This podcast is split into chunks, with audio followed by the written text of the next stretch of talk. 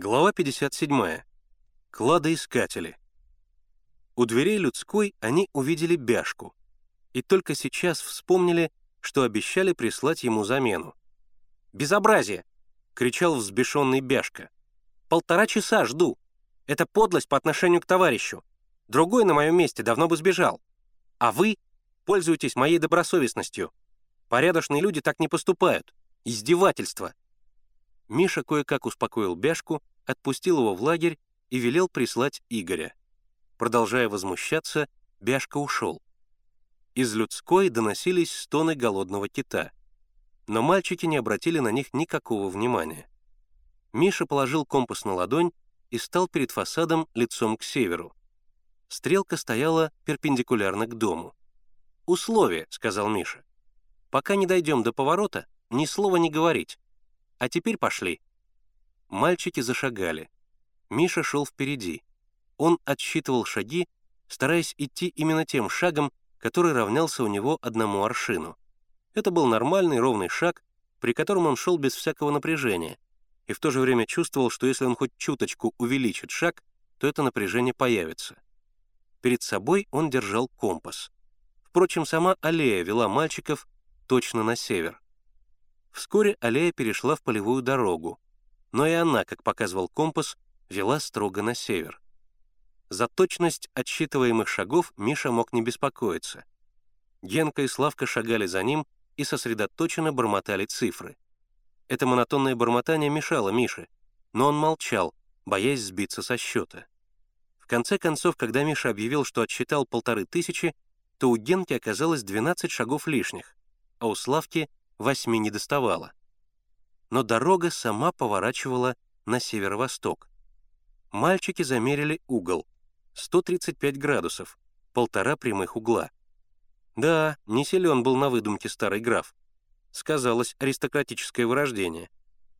Мальчики пошли дальше. Опять замешанной спиной послышалось монотонное бормотание. Дорога шла точно на северо-восток. Казалось, она специально проложена к тому месту, где зарыт клад. Это была именно та дорога, по которой они с жердяем шли на Галыгинскую гать. Прошли еще версту. Дорога свернула на запад и опять под углом в 135 градусов. Генка стер со лба пот. «Все идет как по маслу. Граф точно все расписал». «Маршрут довольно примитивный», — заметил Славка. «Прямо по дороге». «И правильно. Не захотел бить свои графские ножки по ямам и рытвинам. Мальчики прошли еще версту на запад. Дорога круто под прямым углом повернула на север. Наконец они прошли последнюю версту. Дорога кончалась у самой опушки. Дальше стеной стоял лес. Тот самый лес, по которому они шли на Галыгинскую гать. «Ясно», — сказал Генка, показывая на деревья. «Клад зарыт под этими четырьмя березами». Миша и Славка тоже смотрели на березы. Да, по-видимому, здесь. Во всяком случае, на этой поляне. Она была неровной, в буграх и холмиках. У Миши на минуту закралось подозрение, что здесь уже копали, но нигде не было видно свежих следов земли. Все бугорки и холмики поросли травой. Может быть, здесь когда-то корчевали пни? Во всяком случае, в чертеже указано именно это место. Значит, под одним из холмиков. Ничего, всем отрядом они здесь все перероют. А граф-то, оказывается, не так прост.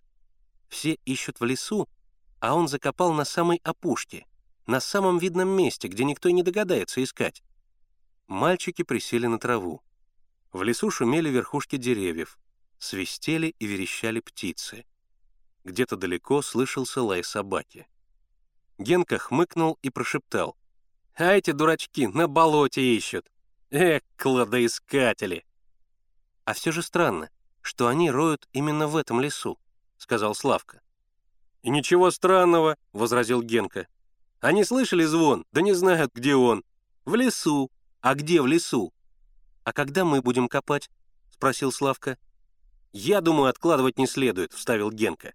Ведь в среду должен приехать этот тип в зеленом костюме. А сегодня уже пятница. Откладывать нельзя, согласился Миша. Но делать надо с умом. Прежде всего, надо перерисовать чертеж и положить его на место, иначе графиня заметит и примет меры предосторожности. «Согласен», — сказал Генка. «Но рыть-то когда?» «Рыть надо со свидетелями и с представителями власти. Мало ли что там может быть», — объявил Миша. Генка был вне себя. «Как? Рассказать председателю сельсовета?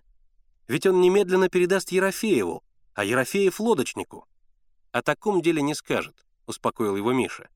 «Кроме того, мы вызовем представителей из уезда или из губернии. Ведь клад — это государственное имущество. Все должно быть сделано законно.